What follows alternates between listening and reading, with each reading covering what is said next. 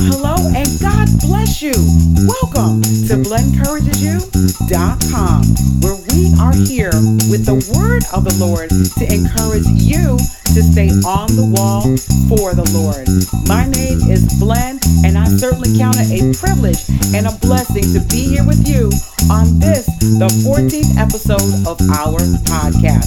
Well, what we have coming up this week is we're going to continue to take a look in our series, The Called According to His Purpose, and we're going to finish up a royal priesthood. So listen, take an opportunity to get your Bible, your notebook, a writing utensil, a snack, and settle on in for the next few minutes. Blen Encourages You is coming to you with the call according to his purpose. That's what's coming up next.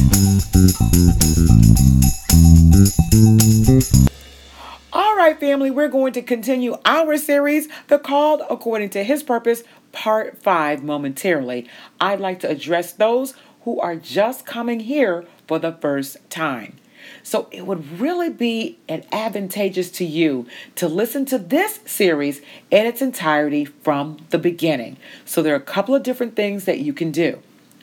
If you are on the BlenencouragesYou.com website, you want to head out of here, go into the home page. It says General, and then loop over to where it says Series and Studies. So check that tab out, and what you'll see is the called according to His purpose listed there, parts one through four, and you can listen to those on the podcast, or you can actually read the notes, or both. It's totally up to you. If you're one of my Stitcher Radio or iTunes listeners, that's okay too. All you have to do is exit out of this podcast and once again go and check out the listing, and you'll see the called according to his purpose, parts one through four. Either way you do it, I am sure that the Lord is going to bless you. Amen. Amen. All right, everybody, let's get started. What we like to do here is to just do a bit of a recap covering some of the key points that we have covered over our series beginning. So let's take a few moments to do just that. Going back to the called according to his purpose, parts 1 and 2, we took a look at Romans chapter 8, where God says we are no longer condemned, we're walkers in the Spirit, we are sons and children of God we are heirs and joint heirs. We do suffer, yet we are the called according to his purpose. And that's Romans 8, chapter 28, our anchor scripture, and also the title of our series, of course. In addition to that, we are predestinated, we're justified, glorified, we are so loved by Christ. We are more than conquerors and we are never ever separated from the love of God which is in Christ Jesus. Then what we did was tied in 1 Peter chapter 2 verse 9 that says, "But you are a chosen generation, a royal priesthood, a holy nation, a peculiar people who should show forth the praises of him who brought you out of darkness into his marvelous light.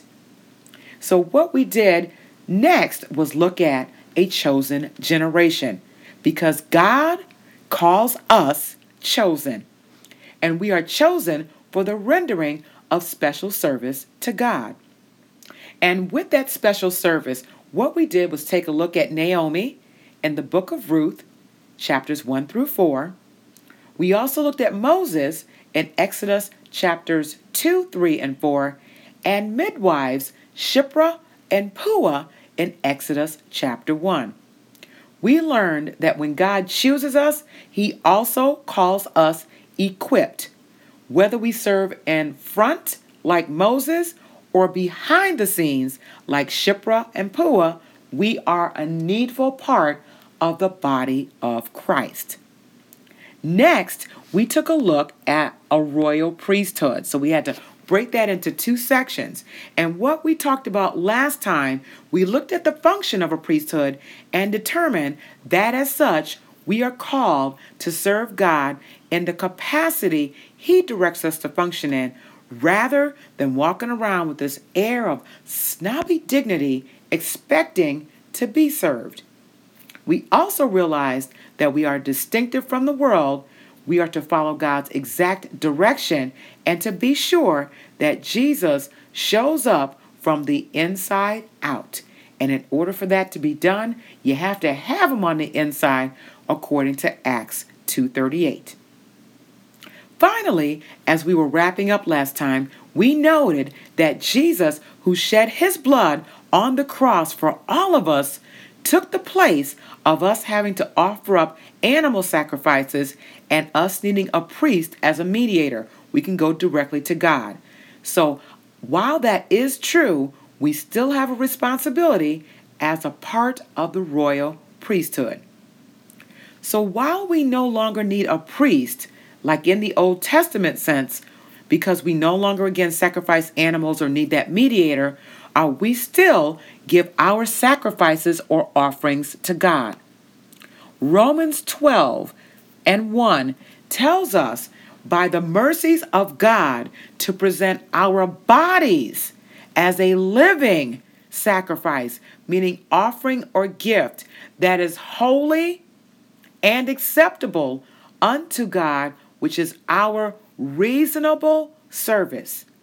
Note, the burnt offerings in the Old Testament were offered morning and evening, and that fire never ever was to go out, according to Leviticus chapter 6, verse 13. And rather than it being for sin, it was to give yourself to God humbly. Recall in the last time that we were together that the offerer prepared his animal a certain way, and while it was costly, that animal was costly, the offerer brought it willingly. So this relates to us as we should prepare to offer up ourselves willingly to God. Salvation is indeed free, but living this life can be costly. Costly because we have to bring this flesh under subjection daily. And in doing so, that may cost you. Where instead of telling someone off, you hold your peace. It may cost you the friends, family, or relationships that you once held dear because they are contrary to the will of God. It may cost you some sleep or some money as you minister to someone in need. But that cost pales in comparison to the peace and blessings you receive when you do things God's way, all becoming more like Him. That is our reasonable service. Of course, our offering extends to going to the house of prayer with gladness. As a matter of fact, the Word of God says, I was glad when they said unto me, Let us go into the house of the Lord. And that's Psalm 122 and 1. We want to do that on a regular and consistent basis outside of having to work on Sundays, of course. And when we go, is our living sacrifice acceptable? So here we've got to go to Leviticus chapter 10. So while I will not read the chapter in its entirety, I'm going to give you a summary of what happened. And when you get a chance, go back and read the whole thing for yourself. So there, Leviticus chapter 10 is where Aaron's sons priests Nadab and Abihu, they lit a fire and offered up strange fire to the Lord as he had not commanded them. In turn, fire came down from the Lord and devoured them. My goodness. Now, the word is silent on exactly what the strange fire was, but suffice it to say that the offering was unacceptable to God. So, tying that back to going to the house of the Lord, are we going because we want to or because we have to? When we lift our hands, are we doing it in obedience to the worship leader or the pastor's request, or are we doing that just because of who God is in our lives? Are we concentrating on the service at hand, or are we thinking about what we're going to do later or why are things taking so long? Or are we talking, looking at our phones, or carrying on during prayer time. That is strange fire, and we do not want that as offering to our God.